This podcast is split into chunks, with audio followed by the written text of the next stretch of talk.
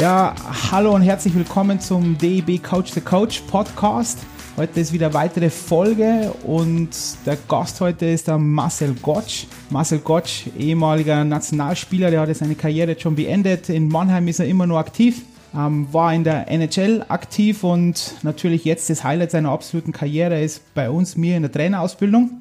Das ist natürlich das Größte, was ihm jemals passiert ist. Hallo Marcel, wie geht's da? Geht's dir gut? Servus Karl, ja, mir geht's gut, danke. Das ist schon mal, schon mal ganz, ganz wichtig, wenn es dir gut geht. Du, Marcel, ich möchte jetzt gleich relativ all in gehen, sozusagen, und mal fragen, bevor wir dann dahingehend sprechen, wie du zu dem Spieler geworden bist, der du jetzt bist. Wissen so, wenn man, wenn man älter wird als Spitzensportler, als, als Eishockeyspieler? Trainierst du immer noch so wie in dem Alter, als du 20 warst, oder hat sich da irgendwas verändert jetzt schon bei dir? Ja, da hat sich schon, schon ein bisschen was verändert. Ja, ich meine, die letzte Zeit oder die letzten Jahre liefen nicht so, wie ich es mir vorgestellt habe eigentlich los, als ich dann zurückgekommen bin aus den Staaten. Da kam eine Verletzung nach der anderen. Ich denke, das hat auf jeden Fall einen Grund, warum ich mich ein bisschen umstellen musste, sage ich jetzt mal, mit dem Training. Also ich muss schon schauen, dass ich meine Reha-Übungen, dass ich da dranbleibe, dass ich vor dem Training die Übungen mache und nach dem Training ein bisschen nacharbeiten. Ähm, und da muss ich mittlerweile viel mehr Wert drauf legen, auf, auf Mobilität, auf Stabilität und weniger mit, ja, ich sage jetzt mal das klassische Krafttraining und einfach laufen gehen oder so. Da muss ich mittlerweile ein bisschen, bisschen anders an die Sache rangehen. Das glaube ich ist ein ganz wichtiger Punkt, oder Marcel? Ich, ich denke immer, wenn ich da bei, mit Trainern spreche, auch bei der Trainerausbildung und auch von, bei Seniorentrainer, dass die oft nur denken, dass ein 30-Jähriger genauso trainieren kann wie ein 19-Jähriger und ich bin dann immer der Meinung, dass man da schon Abstufungen machen kann, mit der Verletzungshistorie, genau was du jetzt meintest, oder? Ist doch so. Jeder, wenn du einfach älter wirst, dann hast du schon ein paar Verletzungen mehr und da muss man vielleicht ein bisschen anders trainieren, ja? Ja, also ich würde es jetzt nicht eine Abstufung nennen. Okay, sondern? Aber ja, ein bisschen anders halt. ähm, na, ich weiß nicht, ich, ich, es ist aber schwieriger. Also ich tue mich schwer damit, weil ich glaube, als Sportler, du hast ja schon einen Ehrgeiz, ja, und du willst, du willst ja nicht bloß auf dem Eis im Spiel gut sein, sondern du willst auch im Training vorne mitmischen, ja, egal was da für Übung kommt, ob, da, ob es da ums Laufen geht, ums Radfahren, ums Springen, ums Krafttraining. Aber ich meine, da ist auch jeder, jeder ein bisschen anders. Als ich angefangen habe, war generell waren die, die der, der Schnitt, der Altersdurchschnitt in, der, in den Mannschaften oder in den, in den Ligen ein bisschen höher, ja. Jetzt mittlerweile, ich bin junge 36. Damals, also da war das kein, nicht der, bei weitem nicht der älteste Spieler in der Mannschaft. Da waren, ich glaube, in jeder Mannschaft, würde ich jetzt mal behaupten, drei, vier, die Anfang 40 waren, Ende 30, 39 bis 42, sage ich jetzt mal. Aber mittlerweile ist Altersdurchschnitt, ich weiß nicht wo, aber der Kern der Mannschaft, sage ich mal, ist jetzt irgendwo, ja, vielleicht Mitte, Mitte 20. Ja, die, die, die trainieren einfach ein bisschen anders noch. Das hat aber, denke ich, hauptsächlich auch ja, mit, dem, mit dem Alter halt zu tun. Ich finde, die Jungs, die, die jetzt zu uns in die erste Mannschaft kommen, die sind einfach schon ein bisschen weiter als wir damals, weil es einfach neue, neue Methoden, viel sportspezifischer wird trainiert. Ja, und wenn ich sehe, was die Jungs alle jetzt für, für Möglichkeiten haben, äh, dann denke ich mir, Mensch, hätte ich das damals gehabt, dann äh, wäre es mir auch was geworden. Oh, okay. Du, und du selber, aber das ist interessant. Warum, warum denkst du, dass der Altersdurchschnitt runtergegangen ist? Ist die Liga anders geworden? Ist sie sie ähm, schneller, langsamer oder denkst du das einfach, dass man mehr in Anführungszeichen verbrannt wird oder hast du da Theorie? Ja, ich glaube, es ist schon es ist auf jeden Fall athletischer geworden. Also ich muss ja echt sagen, als ich angefangen habe, das war 99, war mein erstes Jahr in Schwenningen, da hatten wir noch Jungs, die kamen ins Trainingslager zum fit werden. also okay. das war deine ja, Saisonvorbereitung. Klar, du hattest dann deine Fitnesstests und, und alles, aber am Ende hat es zählt, was du auf dem Eis gezeigt hast. Ja, wenn es da funktioniert hat, war, war alles gut. Jetzt mittlerweile, ja, ich sage jetzt, wirst kontrolliert, aber das sind so viele Werte anhand von, von Tests und, und auch Blutwerte wo, und mit, äh, mit der Ernährung, auf das wird viel mehr geachtet als früher. Du kommst Tag eins ins Trainingslager und ich glaube, früher hätten das, da hättest du die Hälfte aussortieren können. Oder auf die hättest du eine Woche bis vier, ähm, da wären lauter Ausfälle gewesen. Äh, weil es einfach viel, ja, ich glaube, es ist schneller geworden. Nicht nur, weil es athletischer ist, auch durch die Regelveränderungen. Früher, da, wenn einer an dir vorbeigelaufen ist, dann hast du einen Verteidiger gehabt, der war knapp jetzt zwei Meter, der hat seinen Schläger einfach rausgestreckt und hat sich wieder herzogen. Das geht, das geht jetzt nicht mehr. Ja. Der sitzt heutzutage nur, nur auf der, auf der Strafbank. Und ich weiß jetzt nicht, ob das, ich weiß nicht, anspruchsvoller ist für den Körper. Es ist einfach, es ist einfach anders äh, geworden, das Spiel ein bisschen ja, dementsprechend muss man immer das, das Training anpassen. Ja, drüben, als drüben warst, oder? Über einen großen Teich, da hattest du ja noch, noch viel mehr Spiele als jetzt. Ich meine, jetzt mit Champions League Mannheim und so, das ist natürlich auch einiges an Spielen und dann mit der Nationalmannschaft, aber drüben hattest du schon mehr Spiele, oder? Also, da ist ja noch mehr krasser. Da hast du die 82 Saisonspiele und Vorbereitungen kommen ein paar dazu und dann eben Playoffs, je nachdem. Am Ende, wenn, die, wenn du in die Playoffs nicht so weit kommen bist, dann äh, hat man nur die Zeit gehabt für, oder ich sage jetzt, hat man nur die Zeit gehabt, die Möglichkeit gehabt, für die Nationalmannschaft zu spielen. Aber da waren es auf jeden Fall, da waren es deutlich mehr Spiele. Ja, du hast auch mehr Reisestrapazen gehabt. Aber auch da, jetzt in den letzten Jahren hat's, hat sich das schon ein bisschen gewandelt. Also jetzt wird mehr auf, äh, auf Regeneration geachtet. Gerade die Sachen, die du im, äh, im Kraftraum machst, das ist nicht bloß nur da Gewichte stemmen und Eisen rumschmeißen, sondern dass du auch geschmeidig bleibst. Weil das ist das, was du, was du auf dem Eis jetzt viel mehr brauchst. Ja, du musst beweglicher sein, weil eben alles auch ein bisschen, bisschen schneller passiert. Ja, ich denke, das ist einer der, der Unterschiede, den ich jetzt so miterlebt habe in meiner Karriere. Ich denke auch, dass wir jetzt einfach auch ein bisschen mehr, einfach intelligenter ein bisschen trainieren, ja, dass wir nicht einfach nur sagen, okay, der muss einfach nur Kraft haben, sondern auch mal schauen, was einfach in der Zielsportart dann auch wirklich gewünscht wird. Ich glaube, das ist ein mhm. ganz, ganz wichtiger Punkt, weil schlussendlich geht's ja schon immer um die Zielsportart, es geht ja ums Eishockey spielen, weil schlussendlich wird es keinen interessieren, ob du 99 Klimmzüge machen kannst, ähm, wenn du auf dem Eis nicht gut performst. Das ist ja die Wahrheit. Ich meine, das ist ja einfach so. Das, da stimme ich dir voll und ganz zu. Also ich glaube, dass selten bis gar nicht ein Trainer, ein Spieler, der auf dem Eis seine Leistung bringt oder eben effektiv für die Mannschaft ist, dass er sagt, du, ah, da bei dem Sprungtest oder da bei der Klimmzüge, das war nichts. Ich glaube, du brauchst so ein, zwei Wochen Pause. genau, ja, das denke ich auch. Ja. Aber das ist eben der, der große Punkt, dass man da jetzt, ich denke schon, jetzt ähm, mehr Athletiktrainer ziehen ja immer ein an den, in den oberen Ligen und da in der, also in der DL, DL2, ja, in der Oberliga immer mehr und mehr und mehr. Und ich denke ja, dass wir im Nachwuchs schon einfach ein bisschen, ja, ja, intelligenter trainieren schlussendlich, ja. Das, das bringt mir gleich wieder zurück. Du hast ja in, in, in Esslingen hast du angefangen, ähm, Marcel, genau. und dann bist nach Schwenningen gewechselt. Da warst du noch relativ jung, glaube ich, oder? Ja, ich bin, was war denn das? war ein Schüler. Also ich war so zwölf Jahre alt, da bin ich okay. dann nach Schwenningen gegangen. Und das ist jetzt eine sehr, sehr schwierige Frage, weil es ist natürlich immer, ob man sich daran schlussendlich nur erinnert. Aber wenn du jetzt ähm, durchlaufst, durchläufst der Jugend, was hast du denn da für Trainer gehabt, die dich vielleicht beeinflusst haben? Oder was war, war wirklich gut? Ich meine, auf deine Eltern kommen wir dann noch, aber jetzt so mit Trainern, was, was war da so Trainer, die dich beeinflusst haben, die dich nach vorne gebracht haben? Oder ist da irgendwas in Erinnerung geblieben bei dir? Mein Vater hat mich, hat mich lang trainiert. Mhm. Der ging dann aber schon mit dem, mit dem Sascha, mit dem älteren Bruder nach Schwenningen. Ich war noch in Esslingen und da hat man Trainer Radim, ich weiß nur noch den Vornamen, der Radim. Und äh, ich weiß nur noch, wie, der hat uns da das erste Mal so ein bisschen erklärt, wie man Position spielt. Also wo der Linksaußen sein soll, der Rechtsaußen, der Verteidiger und der Mittelstürmer. Und ich sehe ihn nur vor mir stehen mit der, mit der Tafel. Also da waren keine Spielzüge. Da war nur, wo sich der Spieler auf seiner Position so grob während dem Spiel aufhalten sollte. Also Prinzipien, grundsätzliche Prinzipien vielleicht mal so. Ja, okay, ja, ja, ja. Der hat mir so ein bisschen das, das Positionsspiel beibracht. Als Mittelstürmer hast du dich fast überall aufhalten dürfen.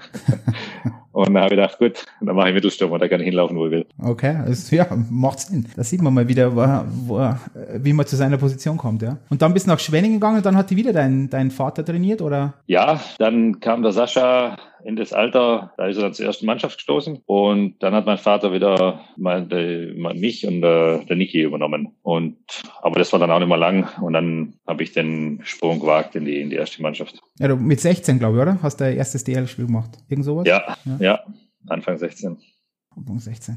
Und wie war's, wie war das? Das, das wird mir jetzt, das interessiert mich wirklich, weil um, das ist ja ein großes Thema von, von, von Spielern, die, die, die kommen, die spielen in Nachwuchs, sind oft immer die Besten, sind natürlich auch nur der Augapfel der Mama und äh, vom, vom Papa und dann ja. kommen sie auf einmal, machen den Sprung in die erste Liga und dann auf einmal spricht der Trainer nicht mehr so viel und dann bist du auf einmal vielleicht doch nicht mehr der Beste. Und dann musst du ja wieder Münchhausen und deinen eigenen Haaren aus dem Sumpf ziehen sozusagen und wie hast du das gemacht oder war das nie ein Problem bei dir? Na doch, also mir ist der Eisszene noch im Kopf. Da haben wir Auswärtsspiel gehabt, freitags kommen Samstag oder in der Nacht zurück. Am nächsten Tag, am Samstag war dann war Training. Ja, alle waren ein bisschen platt. Das Spiel haben wir verloren gehabt. Trainer war nicht in der besten Stimmung. Und äh, dann haben wir eine kleine Ansage gekriegt im Training. Und dann Trainer schaut er mich noch an und sagt, Marcel, was ist denn mit dir? Bist du etwa müde? Und ich denke mir, ja, ja, ich bin müde. Und bei mir war nur im Kopf, du, ich habe den Bus hergefahren, da musste ich den Bus ausladen, nicht so lang schlafen und jetzt im Training. Das Training war anstrengend, ich war müde, gell? Mhm. Und dann habe ich einen Einlauf kassiert. Jetzt, also jetzt war eigentlich ganz lustig, weil danach kam der Assistenztrainer zu mir und sagt zu Marcel, egal wann, aber wenn dich nochmal ein Trainer fragt, ob du müde bist, ist die Antwort immer nein.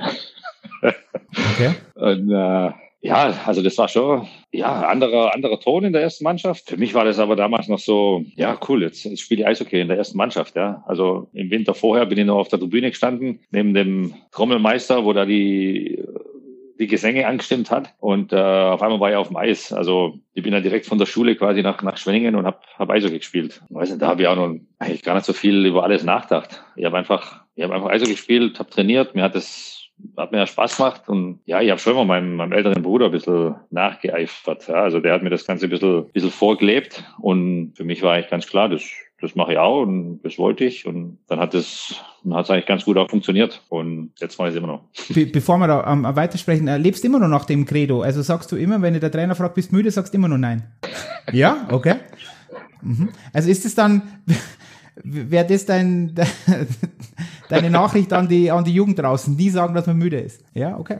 Das, das ja, heißt nie sagen, dass du Nein. müde bist. Ich meine, wenn ich jetzt vom Wechsel komme und ich war schon 40 Sekunden oder 45 drauf und meine, also durch die Wechslerei war halt was durcheinander. Ähm, und der Trainer sagt, okay, deine Reihe ist dran. Dann sage ich vielleicht schon mal, oh, ja, vielleicht machen wir kurz Pause und dann, dann geht wieder. Aber im, im Grunde genommen, nee, du willst ja aufs Eis, du willst ja spielen. Und du bist während dem Wechsel mal müde, du bist während dem Spiel mal müder als, als im ersten Drittel oder im dritten Drittel. Auf einmal kriegst du deine Beine wieder. Also, nee, mich kannst aufs Eis schmeißen und ich laufe jedes Mal. Eigentlich ein interessanter Punkt, Marcel, wenn du über das sprichst, dann, wie, dass man manchmal auch, jetzt gehen wir wieder vielleicht in den Seniorenbereich ein bisschen rein so, Ricardo dass man manchmal auch den Spieler vor sich selber schützen muss. Dass, auch wenn zum Beispiel bei diesem großen Thema Gehirnerschütterung, wenn dann Mhm. welche Vertrauensbasis man dann auch mit dem Spieler aufbauen muss, vielleicht als, als Physiotherapeut, Athletiktrainer, Arzt oder dann Cheftrainer, Co-Trainer, wie auch immer. Und, und wenn auch der Spieler sagt, ja, es geht wieder, aber man einfach sagt, na, hey, ich lass dir lieber noch mehr ein Spiel draußen. Weil du hast ja mhm. recht, der Spieler wird immer sagen, er will spielen und er wird immer sagen, es geht. Und dass man da manchmal vielleicht da den Spieler vor sich selber schützen muss. Denkst nicht, dass, oder war das noch nie in deiner Karriere so, wo es vielleicht, wo du im Nachhinein gedacht hättest, wow, jetzt wäre es vielleicht besser gewesen, wenn ich nicht gespielt hätte? Doch, also für meinen Körper wäre das wahrscheinlich besser gewesen. Ich hätte mir öfters länger Pause genommen. Aber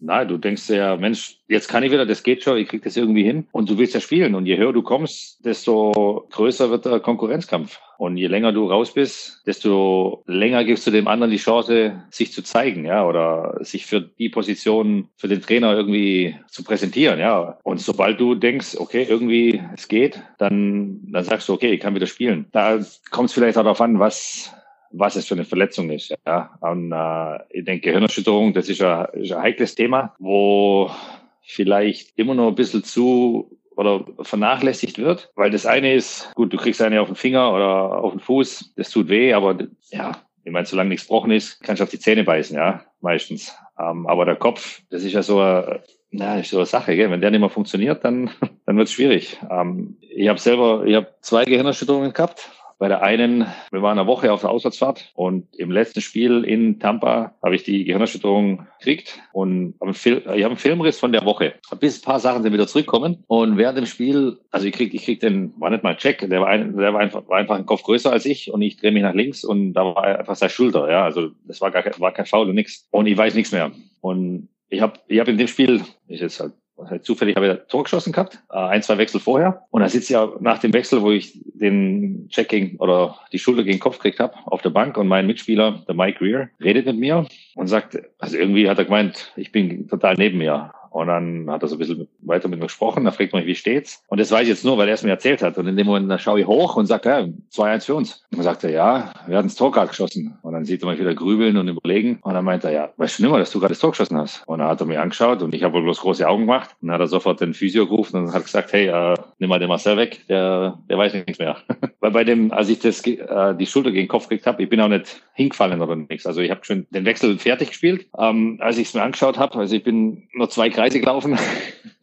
Und äh, bin dann einfach einfach weglaufen aus dem eigenen Drittel zum Wechseln. Und ich weiß auch nicht mehr, dass ich mit dem Arzt gesprochen habe danach oder ja, also ich bin froh, dass ich und ihm sehr dankbar, dass er mich da als Reihen, als Mitspieler quasi, hat er mich dann geschützt und hat gesagt zum, zum Physio, hey, der, ich glaube, der kann immer spielen. Und ja, das dann, das ist auch so eine Sache mit den Symptomen, die du dann danach hattest oder, oder die ich hatte. Das war alles so, ja, einfach ein bisschen, jeder ist ja auch anders. Ja, die einen haben die, die Kopfschmerzen oder können kein Licht sehen oder wenn es ein bisschen laut wird. Und ich denke, da muss man, da muss man schon vorsichtig sein und auch dann offen mit der Ärzte und mit dem, mit den Physios und auch mit dem Coach reden, wie es einem geht, weil wenn da was hängen bleibt oder wenn man da halt einen Schaden, einen größeren Schaden davon sieht, dann denke ich, ja. Ja, du, du, ich meine, du hast jetzt eh ähm, extrem gut angesprochen. Das ist natürlich ein Problem vom, vom, vom Spieler, ja, dass der immer spielen will, weil genau wie du ja. sagtest, da kann sich natürlich der, mein, in Anführungszeichen, Gegner im eigenen, in der eigenen Mannschaft, kann sich ja dem, dem Trainer empfehlen, ja, und schlussendlich will man natürlich immer spielen. Mhm. Die Frage ist halt immer,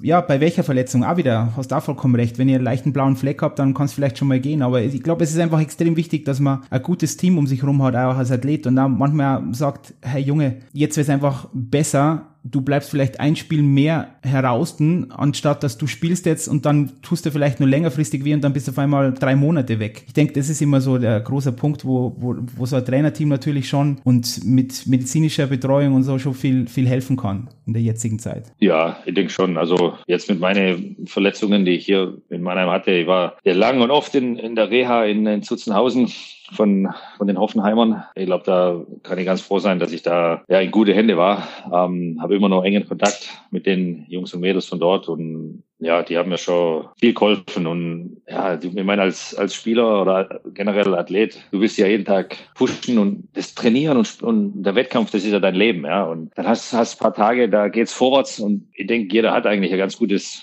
Körpergefühl und merkt, oh, heute, auch wenn es nur ein paar Grad sind, die du, die du das Knie mehr beugen kannst oder den Arm höher, höher hochhalten kannst, dann denkst du, jawohl, Fortschritt und es geht weiter und dann, das motiviert dich ja. Und auf einmal hast du einen Tag, eine Woche, zwei Wochen, wo nichts vorwärts geht und also mich hat das teilweise verrückt gemacht. Ich, ja, ich war richtig muffig und stinkig, weil ich gemerkt habe, Mensch, da, da geht nix und bin schon teilweise verzweifelt. Und da war es ja ganz gut, dass man andere Athleten da um sich hat, die, die Fußballer, die Jungs und Mädels, wo dort waren und hast dich mit denen ein bisschen austauschen können. Und ja, weil jeder geht mal durch, durch so eine Phase und dann also mir hat es mir hat es ungemein geholfen, dass ich dann trotzdem am Ball bleibe und weitermache und ja trotzdem meine tägliche Arbeit eben so gut ich kann vollbringen. Genau. Dann Marcel, wenn wenn wir jetzt wieder leicht zurückgehen, also du warst dann in der DL ähm, und dann bist du irgendwann später dann du bist du dann in der ersten Runde gedraftet worden als 20. Ja. und irgendwann dann warst du noch ein Jahr glaube ich noch in Mannheim und dann bist du rübergegangen. Und wer mhm. waren so in der in der DL, als du noch jung warst oder dann als du rübergegangen bist in die NHL, wer waren was waren da für ein Netz? Wer hatte da immer wieder man braucht braucht ja irgendwo ein Netz auch, also ein privates Netz. Waren es immer deine Eltern, waren es Teamkollegen, ähm, war es dann irgendwann deine Frau oder wie, wie funktioniert denn das? Oder wie hat das funktioniert bei dir?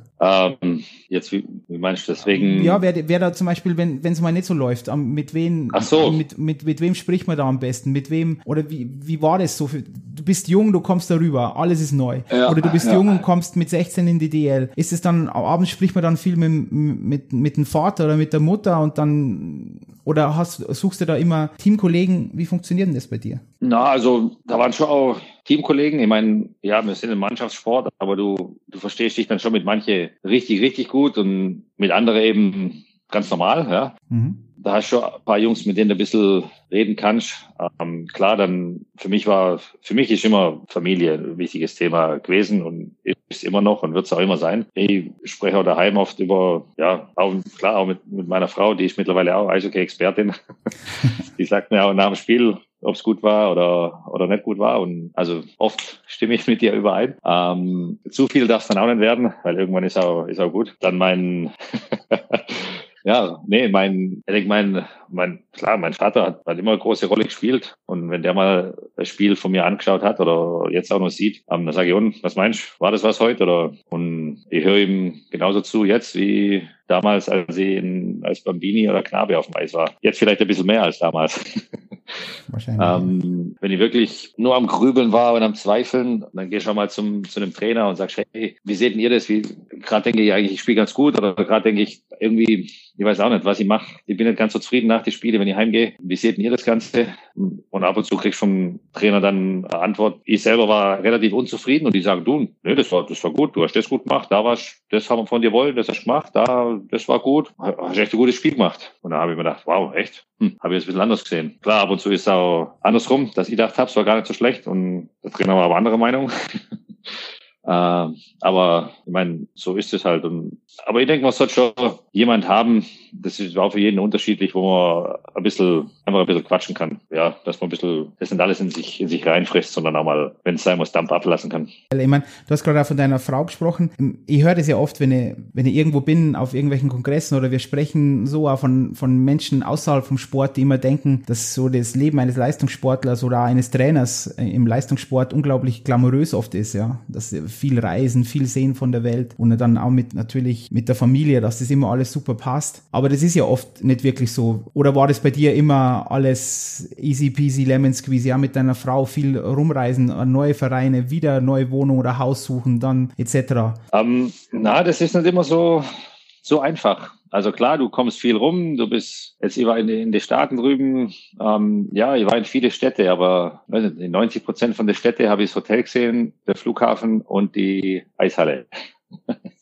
Weil du fliegst am Tag vorher rein, kommst irgendwann, wenn es früh ist, dann ist es spät Nachmittag, dann hast du nur das Abendessen und ja, dann sollst du ja irgendwann ins Bett gehen, weil am nächsten Tag ist Spiel. Da machst du auch keine große Sightseeing-Touren am Spieltag, weil du musst dich vorbereiten auf wann auch immer das Spiel ist, Nachmittag oder Abend. Ja, und dann hast du die, dein Terminplan ist halt nicht so, sage ich jetzt mal, geregelt, dass du von Montag bis Freitag und Samstag, Sonntag frei, sondern, also ich glaube, mittlerweile ist es immer noch so, dass du vier Tage im Monat müssen als freier Tag eintragen sein im Kalender und das kann vielleicht noch verschoben werden, aber die müssen trotzdem frei bleiben. Ansonsten kann jederzeit sein, das Spiel läuft nicht so und eigentlich war am nächsten Tag, sagen wir, freiwillig oder wenn man nicht aufs Eis gehen will oder einen Tag frei haben will, dann soll man daheim bleiben. Aber dann sagt der Trainer, nee, morgen trainieren wir. Ja, jetzt hast du dann, jetzt hast Familie und hast was Plan gehabt mit, mit den Kindern oder auch nur mit, mit Freundin, Frau, wolltest, wolltest irgendwas machen, egal wohin, das heißt nur ins Kino gehen. Ja, ja gut, Kino ist jetzt abends, das ist vielleicht ein schlechtes Beispiel, aber so, und dann musst du wieder umplanen. Das ist nicht immer, nicht immer ganz einfach, vor allem wenn, jetzt habe ich zwei Kids,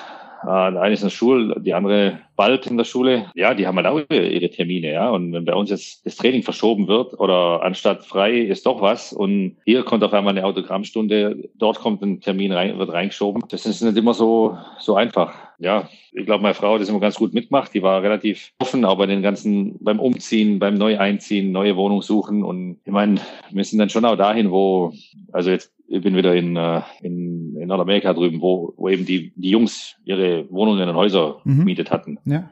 Ich meine, was werden wir eine halbe Stunde irgendwo auswärts hinziehen und dort irgendwo alleine wohnen, wo wir eh keinen kennen? Dann gehst du natürlich dahin, wo, wo schon welche sind aus, aus der Mannschaft. Und war das immer klar, Marcel, Entschuldige, war das immer klar, dass der Frau überall mit hingeht? Oder war das auch mal Thema, dass sie zurückgeht ähm, nach Deutschland und dann, ja, halt zuerst in Deutschland ist und wartet, bis du wieder zurückkommst? Oder war das immer, war das nie ein Thema? Mm, also es war nie ein, ein großes Thema. Also sie, für sie war das, glaube ich, keine Option, dass ich rübergehe und sie bleibt in Deutschland. Und okay. ja, eben mir war es auch recht, wenn, dass sie dann dabei war. Und ja, ich meine, da waren Jungs, die haben zu dritt, zu viert in dem Haus zusammen gewohnt. Die waren halt Single. Und ja, ich war dann halt irgendwo mit, äh, mit meiner Frau nebendran oder oben drüber in der Wohnung. Aber ich bin jetzt auch jemand, ich, ich glaube, ich brauche das auch ein bisschen, dass ich ab und zu mal, wenn ich weg bin vom Training, vom Stadion, dass ich ein paar Stunden habe, wo nichts mit Eishockey ist, wo ich, wo ich daheim bin, dass ich den Kopf ein bisschen frei kriege, an andere Sachen denke. Und ja, ich glaube, das, das hat bei mir auch immer eine große Rolle gespielt. Aber ja, dann, dann kam es zu den, bin ich traded worden. Ähm, ja. Das ist auch so eine Sache. Ich habe einen, einen Anruf gekriegt und dann heißt ja, Marcel, uh, du bist traded. Uh, du weißt nicht wohin zuerst, gell? Und na, beim ersten Mal, da hat mich sogar das Radio angerufen. ESPN Radio war das. Okay. Uh, dann haben sie mich angerufen und äh, ob sie mich kurz zwei, drei Worte haben können zu, zu meinem Trade und zu der neuen Mannschaft. Dann habe ich nur gemeint, ja, das können wir schon machen, aber wo gehe ich denn hin? das wäre genau gut zu wissen, vielleicht wohin gehe, ja. Erstmal. Dann haben die erstmal, wie, ah, ach, du weißt noch gar nichts davon. Dann sage ich, nee, ich höre es gerade von euch. Also, wo spiele ich denn? Und dann hat es geheißen, ja, also du, du gehst nach Pittsburgh. Und dann habe ich mal da drauf vertraut, dass das stimmt. und da haben wir kurz über, über mich, über den Trade, über Pittsburgh gesprochen und ja, da war ich gerade auf dem Heimweg vom, vom Einkaufen. Ja, und da bin ich daheim angekommen. Meine Frau hat es dann schon online irgendwo gelesen gehabt und ja. Ja, aber Marcel, warte mal kurz. Papa, wie, wie, läuft, wie, wie, wie läuft da die Kommunikation im Verein? Ist es nicht äh, üblich, dass man zumindest zuerst mal dem Spieler mal kurz sagt, hey, dass sie, dass die Trades so ablaufen, das weiß man in der NHL, aber also, dass das alles schnell ja, gehen kann. Aber also dass dann der Spieler, also nicht vorher Bescheid weiß, bevor ESPN, das ist schon bemerkenswert, sagen wir es mal so. Ja, also ich wusste mit hoher Wahrscheinlichkeit, dass ich traded werde. Ähm, das war eine Situation in Florida, die haben zu dem Zeitpunkt keine Vertragsverlängerung gemacht. Ähm, mein Plan war damals zwar anders und habe dann auch lange gesprochen mit meinem, mit meinem Agenten, weil die Panthers haben dann gemeint, also sie gehen davon aus, ich will dann auch traded werden. Mhm. Und dann habe ich gesagt, nee, ich will nicht traded werden. Da warte ich halt noch und unterschreibe dann einen Vertrag. Und ja, also klar, garantiert ist auch nichts. Ich hätte warten können, ich hätte sagen können, nee, ich will nicht traded werden. Ob es dann auch so machen, ist dann, dann eine andere Sache. Aber damals hat dann mein Agent gemeint, du, für mich, für meine Karriere, für meinen nächsten Vertrag ist es eigentlich besser, du wirst traded zu einem Verein, wo Playoffs spielt, hast eine Chance auf den, auf den Stanley Cup. Hoffentlich, wenn es nicht der Cup wird, hoffentlich kommst du relativ weit, spielst gute Playoffs und spielst, er spielst dir so einen neuen Vertrag. Wie ich erst dachte, ja, ja, das mag ja schon sein, aber na, mir gefällt's da in Florida. ja. Meine Familie fühlt sich wohl und ich habe mich wohl gefühlt in der Mannschaft und dann habe ich öfters, klar, mit der Familie gesprochen, ähm, mit meinem Agenten telefoniert und er kam dann auch ein paar Mal nach Florida. Und dann habe ich gesagt, ja, also gut, dann, dann machen wir das so.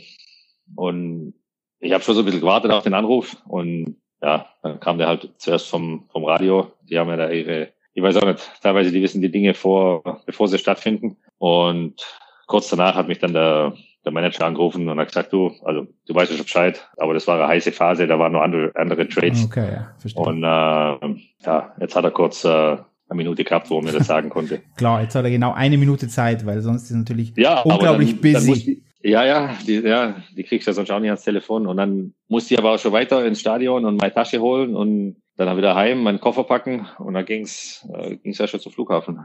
Ja, aber als ich da vom Einkaufen heimkommen bin, ähm, da ging der Fernseher ging kaputt. dann habe ich gedacht, komm, ich muss noch einen, einen holen, bevor der Anruf kommt quasi. Und dann komme ich ins Auto zurück und von der Nummer waren schon sechs Anrufe. Und dann habe ich gedacht, okay, irgendwas ist im Busch. Ähm, aber als ich dann heimgekommen bin, stand der Sohn vor der Haustür und hat gesagt, ah, Papa, du bist kein Panther mehr, zwischen Pinguin. dann habe ich gesagt, ja, da hast recht. Und dann haben sie mich zum Flughafen gefahren und kamen dann, äh, ich glaube, drei Wochen später oder so. Als ich dann, ich komme dann auch mal ins Hotel und ich meine, für mich geht's ja eigentlich weiter wie bisher, ja. Ich, genau. ich habe halt ein anderes Trikot an. Genau, so ist es. Aber du hast um, Training etc. und genau. Und du wohnst ja, halt ich mein Training, im Hotel jetzt, oder? Bis dann. Genau, ja. genau. Und dann, ja, dann habe ich halt geschaut, Jungs, wo, wo wohnen alle und habe mir das ein bisschen angeschaut. Ja, will schon dann auch was nehmen, wo, wo du dich ein bisschen wohlfühlst, ja, wo du dich einleben kannst. Und äh, sobald das dann alles steht und geregelt ist und Strom angeschlossen ist oder angemeldet und, und so weiter, dann äh, sagst du zur Familie so, Jetzt könnte er kommen. Jetzt könnte er kommen. Und, und jetzt, wenn du gesagt hast, vorher dein, dein Sohn, jetzt äh, bist der Pinguin. Jetzt, ähm, der, dein Sohn spielt ja jetzt bei den Jungadlern in Mannheim, richtig? Mhm. Ja. ja. Was wünscht dann für deinen Sohn? Oder welchen, welchen Nachwuchstrainer wünscht dann für deinen Sohn? Jetzt gehen wir mal in diese, in diese Schiene jetzt, weil du bist ja jetzt auch in der Trainerausbildung und jetzt gehen wir in diese Richtung, für die nächsten Talente in Deutschland, die so, die so rumlaufen und auch für die Nachwuchstrainer, die ja natürlich einen großen Anteil an dem Ganzen haben, dass wir die nächste Generation von Marcel Gotches und so rumlaufen, von großartigen Eishockeyspielern, sowas. Was wünscht du da für deinen Sohn eigentlich? Also ich versuche erstmal, dass ich ihn nicht zu irgendwas dränge. Ich meine, da habe ich auch mit, mit der Familie da gesprochen und nur weil ich jetzt Eishockey spiele, muss es nicht unbedingt sein, dass er einem Eishockey so viel Spaß hat, dass er das auch machen will. Ja? Also der spielt auch noch Fußball und da hat er auch Spaß dran. Uh, Fußball, um, uh, die verbotene uh, Okay. Oh ja, uh, das spielen ja alle. ähm, na, aber also wenn ich ihm zuschaue und ab und zu auch mit aufs Eis gehe, natürlich mache ich das regelmäßig. also mich freut's und mir macht Spaß, wenn ich sehe, der, der Kerl hat einfach Spaß. Ja, und ich glaube, das ist eigentlich, das ist schon, weiß nicht, die halbe Miete, aber es soll ja den Kindern Spaß machen. Und auch wenn die auf so Turniere gehen, mein Gott, wenn sie 10-0 verlieren. Ich glaube, früher mir mit Esslingen, wenn wir 10-0 verloren haben, dann war das ein Riesenerfolg. Und ja, wir sind ja. zu Turniere gekommen, wir hatten gerade so zwei Reihen und dann spielst du gegen größere Vereine, wie damals war ja Mannheim immer schon eine, eine Eishockey, Eishockey macht in der Jugend in Deutschland. Mhm. Wenn wir gegen die gespielt haben, da hast du gewusst, ja, also, also ich als, als, als Kind habe das noch nicht so realisiert, aber die Eltern mehr, die haben gewusst, ja gut, da gibt's äh, da gibt's ja brutale Klatsche, also das kann auch 20 werden.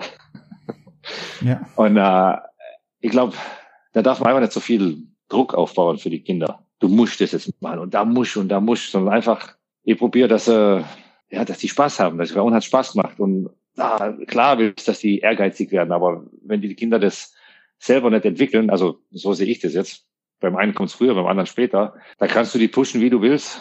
Ich glaube, irgendwann hat er dann die Nase voll. Redest du um, ähm, viel mit ihm über Eishockey? Also jetzt uh, zum Beispiel nach so einem Turnier, wenn er oder wenn er Spiel hatte, redest du dann viel mit ihm über, über das Spiel jetzt mm. oder, oder eher weniger? Eher weniger. Ich frage, und wie war es? Dann sagt er gut. Dann frage ich, hat Spaß gemacht? Dann sagt er ja. Und dann, dann war das eigentlich schon gut. Wenn da irgendeine Situation war, wo ich mich dran erinnere, wo, weiß ich nicht, wenn er ein Tor geschossen hat oder einen ausgespielt hat oder selber, äh, wenn der andere Kopf größer war und der hat den aus Versehen über den Haufen gefahren. Klar, aus dann, Versehen. Äh, ja. dann rede ich da halt, frage ich, und wie war denn das? Den hast du nicht gesehen oder äh, hat er das Tor, das hast du gut gemacht? Und also, ich probiere das irgendwie, ja, auch wenn sie verloren haben, das irgendwie positiv darzustellen und ich frage schon, und hast, hast probiert? Hast dich angestrengt? Wenn, dann sagt er ja, dann sage ich ja, so gut. Morgen okay. oder nächste Woche ist das nächste Turnier, dann ist alles gut. Genau. Und wenn du, wenn du mit ihm auf dem Eis bist beim, beim Training, ist es schwer für dich, dass du auch korrigierst und sowas? Oder wie nimmt er das an? Oder, weil das passiert auch viel, wenn wir uns ehrlich sind, ganz viele Elternteile bekommen ja irgendwann einen Trainer im Nachwuchs, in, weil das Kind einfach anfängt, Eishockey zu spielen. Und so kommen sie dann ja. oft ja wie die, wie die Jungfrau zum Kind ja irgendwo in diesen Trainerjob rein. Mhm. Und ist das für dich schwierig, wenn du manchmal auf dem Eis bist mit, mit deinem Sohn? Ja, auch, auch da probiere ich, dass ich, ich würde schon gern öfters hingehen und sagen, guck mal da, geh ein bisschen tiefer runter oder beim Übersetzen, da musst du so machen und probiere die Schulter zum Drehen und Schläger ein bisschen so halten und äh, Knie vor, Schulter vor den Gegner drücken. Aber da finde ich auch oft, glaube ich, ist besser, der hört das von jemand anders als von seinem eigenen mhm. Papa. Weil das ist der Papa und den hat er daheim jeden Tag gesagt. Dann hört er, hört er eh nicht zu und ah, ja. nee, teilweise nimmt das, glaube ich, ganz gut auf, aber auf der anderen Seite denke ich, der schaut sich das ja auch bei den anderen. Und Wie hat denn das dein Vater bei dir gemacht? Der war der Trainer. Wie war denn das bei dir? Wie hast du das empfunden? Kannst du dir das noch erinnern oder schwer? Also, schwer. Ich weiß nur noch, als meine, als meine Eltern ab und zu erzählt haben, dass wir konnten das irgendwie, glaube ganz gut trennen. Also auf dem Eis war da, war es nicht der Papa, da war es der Trainer. Und wenn im Training irgendwas war oder im Spiel, dann war immer, oh, der, der Trainer und Mensch, ich weiß nicht, ob ich sagen darf, aber man sagt, ah, der scheiß Trainer. Aber dann nachher im Auto, da war es der Papa. Ja, also da war wieder, da war alles normal. Okay. Um, ähm, äh, ich glaube es nicht, dass, dass unser, dass unser Vater uns da irgendwie, weiß ich nicht, mehr spielen lassen hat oder groß bevorzugt hat. Ja, ja, genau. oder, oder weniger. Aber da haben wir eigentlich die gleichen, sage ich mal, Prinzipien oder Regeln, wenn man so will, golden wie, wie daheim auch. Also mein Vater war, ich glaube, relativ konsequent, würde ich sagen. Also es gibt Dinge, die, die durften wir halt machen, kein Problem, aber andere Dinge, die gingen auch gar nicht und das ging dann noch nicht. Und genauso ist er, glaube ich, auch als Trainer. Und ich denke, also wenn ich so ein Trainer will eigentlich ich sein. Okay. Ja, es gibt einfach Sachen, die, nee, das, das geht nicht auf dem Eis. Du haust mit dem Schläger dem anderen auf den Kopf, also da fliegst du vom Eis. und äh, das ist vielleicht ein extremes Beispiel, aber ich denke, es ist schon wichtig, dass man klare Vorgaben hat. Und Regeln, ja, glaube ich auch, ja. Das ist ein wichtiger Punkt, ja. Und dass man die Prinzipien, die man als Trainer dann hat, auch, auch lebt und da irgendwo durchzieht, ja. In, im, und nicht nur wild feiert, wenn man gewinnt und genau. Entschuldige, Entschuldige, Marcel. Du musst das schon auch, ja, also du hast ja dein, die Sachen, die du erwartest von, von deinen Jungs, egal in welchem Alter. Aber nach den Sachen, du hast ja gerade gesagt, musst schon ein bisschen, so, du sollst es ja vorleben. Vor allem je jünger die Kinder sind, desto mehr musst du das denen zeigen und, und vorleben und auch selber machen. Und ja, die, die schauen ja im Normalfall schon zu dir, zu dir auf und, und hören einem da ja auch zu. Und ich meine, wenn man das eine sagt und das andere macht, irgendwann fangen die Kinder dann auch an zum Denken. Ähm, warte mal, du sagst das eine, machst aber immer das andere. Also warum soll denn ich dann das so machen müssen. Also das ist auch, Respektsache irgendwo.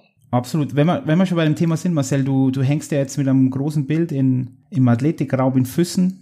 Also äh, Silbermedaillengewinner, natürlich hängen da alle rum. Und was würdest du jetzt am diesem U16-Spieler sagen, der da drin mit dem Athletiktrainer trainiert, den U16-Nationalspieler und der möchte da mal dahin kommen? Wo, wo, auch wieder sehr schwierige Frage, aber was denkst du, macht einen Athleten erfolgreich? Was hat die erfolgreich gemacht, wenn du das beschreiben müsstest? Was hat mich erfolgreich gemacht? Ähm, ich glaube, am Anfang ist es der Spaß. Der Spaß an dem, was du machst. Den solltest du nie verlieren. Ähm, dann brauchst du einen gewissen Ehrgeiz. Okay.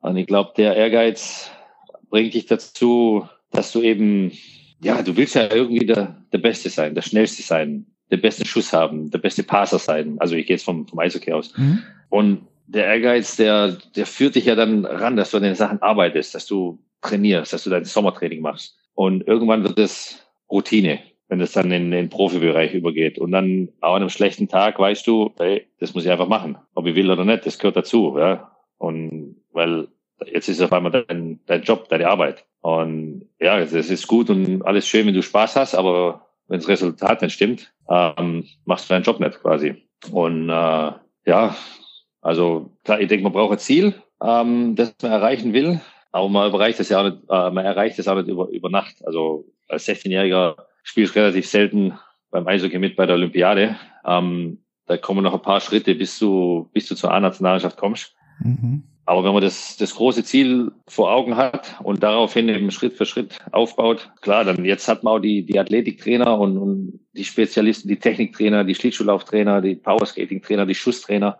dass man da auch wirklich dann an seine ja, Defizite ein bisschen arbeitet oder viel arbeitet, weil man weiß, das bringt mich dann am Ende da oben hin. Und den Glaube an sich nicht verlieren, auch wenn es mal, es wird nicht alles immer funktionieren, es wird nicht alles klappen. Ja, aber ich glaube, das bringt ein, ein ehrgeiziger Sportler schon ein bisschen von Haus aus mit, dass man, ja, da hat, man spielt ja, hat ja als Kind auch schon äh, Sportarten gemacht und, und Spiele verloren und gewonnen. Und nach einem verlorenen Spiel hast du trotzdem weitergemacht und hast dann aufgehört. Und also würdest du schon, schon sagen, Marcel, dass nicht nur die Motivation wichtig ist und dass man Freude am hat, sondern manchmal ist auch Disziplin gefragt, oder? Dass man einfach mal durchbeißt, auch wenn es mal, ähm, wenn man vielleicht mal in keiner einfachen Phase ist. Ich glaube, das ist nämlich oft, ja. oft, oft ein bisschen so ein Problem, dass man immer denkt, man muss immer nur super motiviert sein und äh, Motivation ist alles, aber ab und zu braucht man dann einfach schon eine Disziplin und sagen, ja, ich, mach, ich muss das jetzt machen. Und diese magischen ja. Trainingseinheiten, wo immer alles funktioniert, das passiert auch nicht äh, so oft. Und da muss man einfach mal bei bestimmten Trainingseinheiten da sein, mitmachen und irgendwann kommen wieder diese magischen Trainingseinheiten, wo alles zusammenkommt und man denkt, das ist alles super. Na, also die, ich glaube, je höher du kommst, desto mehr spielt dann die Disziplin oder die Routine, die du einfach hast, vom, vom Training her, vom Ablauf eine Rolle. Weil wenn du dich jeden, jedes Mal wirklich motivieren musst für ein Training, irgendwann, weiß nicht, ist es, glaube ich, relativ schwer, die Motivation zu finden, sondern dann ist es einfach, du, hab ich Lust? Nee, aber ich muss es halt trotzdem machen oder ich mach's trotzdem. Fertig. Ja, bin ich voll bei dir. Und jetzt kommt natürlich noch zum Abschluss das Aller, Allerwichtigste überhaupt. Trainerausbildung. Du bist jetzt in der Trainerausbildung, mittendrin statt nur dabei. ja, ja, ja. Wie jetzt die C-Trainer-Ausbildung hast jetzt eine, hast schon hinter dir, jetzt geht's ja dann bald weiter mit der B-Trainer-Ausbildung und so weiter. Wie war die C-Trainer-Ausbildung? Was hast du mitgenommen? Natürlich magst du weiter, Marcel, das ist ja keine Frage jetzt. Okay. da verdonner ich dich einfach. Na, also, Nein, mir hat es, ich muss sagen, mir hat es Spaß gemacht. Ich habe mir erst gedacht, oh je, äh, die Module, was wir da in den Füßen gehabt haben, von morgens bis abends, drücke ich quasi die Schulbank und muss dir zuhören. ja, genau, du musst. ähm, ja, ich wusste ja auch nicht so recht, was, was mich da erwartet. Aber na, ich fand das echt interessant. Ich habe äh, hab Dinge gelernt, gerade über, über das Jugendtraining, wie man da an die Sache rangeht, auf was man achten muss. Und sehe das Ganze jetzt, glaube ich, ein bisschen ja, aus einem anderen, aus einem anderen Blickwinkel. Ich weiß auch noch, als wir die Torhüter gehabt haben an einem Vormittag, da wurde mir, glaube ich, richtig bewusst, jetzt spiele ich seit über 20 Jahren Profi-Eishockey und ich könnte keinem U9 Torhüter irgendwas beibringen. Ich kann ihm sagen, du, so ungefähr musst dich hinstellen und wenn der Puck kommt, probieren zum Halten. Ja, aber genau wie der Schläger, dass der quasi als Rampe dient, das habe ich auch als Trainerlehrgang erfahren. Ja. ähm, ja, oder wie schnell der Torhüter müde wird. Ja, ich habe gedacht, hey, bei so einem, wir hatten ja die Aufgabe, ja Training zu erstellen, aber dass ein Torhüter irgendwann mal müde werden könnte, nach ein paar Schüsse, das, das war mir nicht so bewusst. Also genau. Torhüter, der steht im Tor, der soll den, der soll den Puck fangen, ja, genau. und, und gut ist. Aber, aber danach habe ich mir gedacht, Mensch, das ist ja, das ist ja schon fast peinlich. Ja, es ist komplexer, als man denkt oft, gell, an was man alles denken soll dann auch, weil so als Trainer dann ja, schlussendlich, ja. ja. Nur dazu, wenn man im Nachwuchs ja die eierlegende Wollmilchsau ist, wo man, ja jetzt, man hat keinen Goalie-Trainer, einen Athletiktrainer, zwei ja. Co-Trainer oder so, das hat man alles nicht im Nachwuchs, in der Regel. Ja. Nee, oder auch, also du, ich würde jetzt mal behaupten, wenn du mich eine Frage oder Aufgabe stellst, erzähl mir was über egal was für ein System, egal in welcher Zone, erkläre ich dir das und du gibst mir dann auch ein äh, 1 plus. Ein, klar, klar, Marcel, logisch.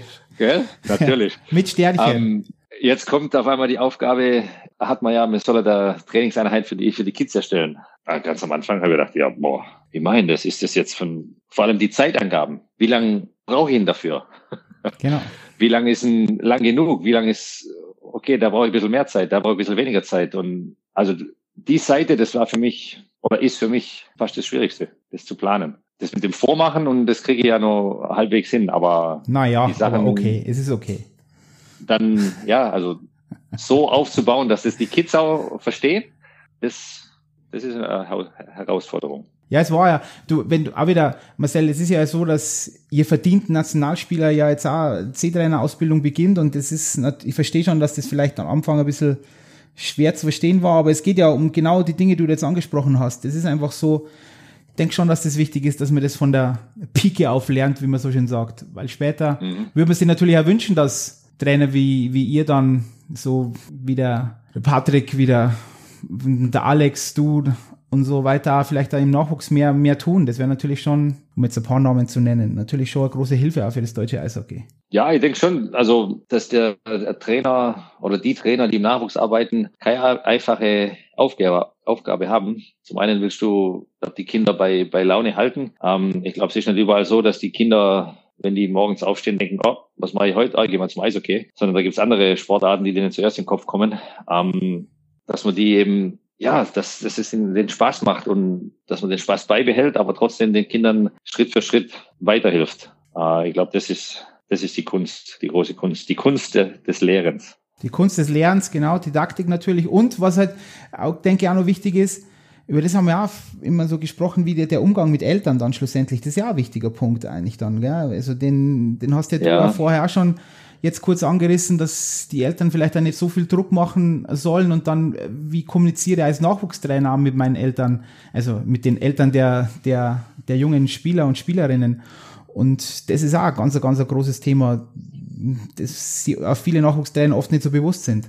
Da denke ich, das ist auch nicht so einfach. Ich glaube, da ist wichtig, dass man den, den Eltern vermittelt, dass das keine Weltmeisterschaften sind, die die Kinder da spielen, sondern das ist äh, ja ein Sport und äh, ein Spiel für die Kinder. Und äh, bis zum gewissen Alter, denke ich, sollte auf jeden Fall der Spaß im Vordergrund stehen, dass es da bessere Mannschaften oder zu Beginn jetzt sage ich mal, talentiertere Kids gibt. Ich glaube, relativ normal. Aber nur weil einer bei der U9 oder U11 irgendwie raussticht und allen davonläuft, heißt das so lange nicht, dass der bei der U, erstmal bei der U14 oder U16 überhaupt noch dabei ist. Ja, vielleicht hat er keine Lust mehr.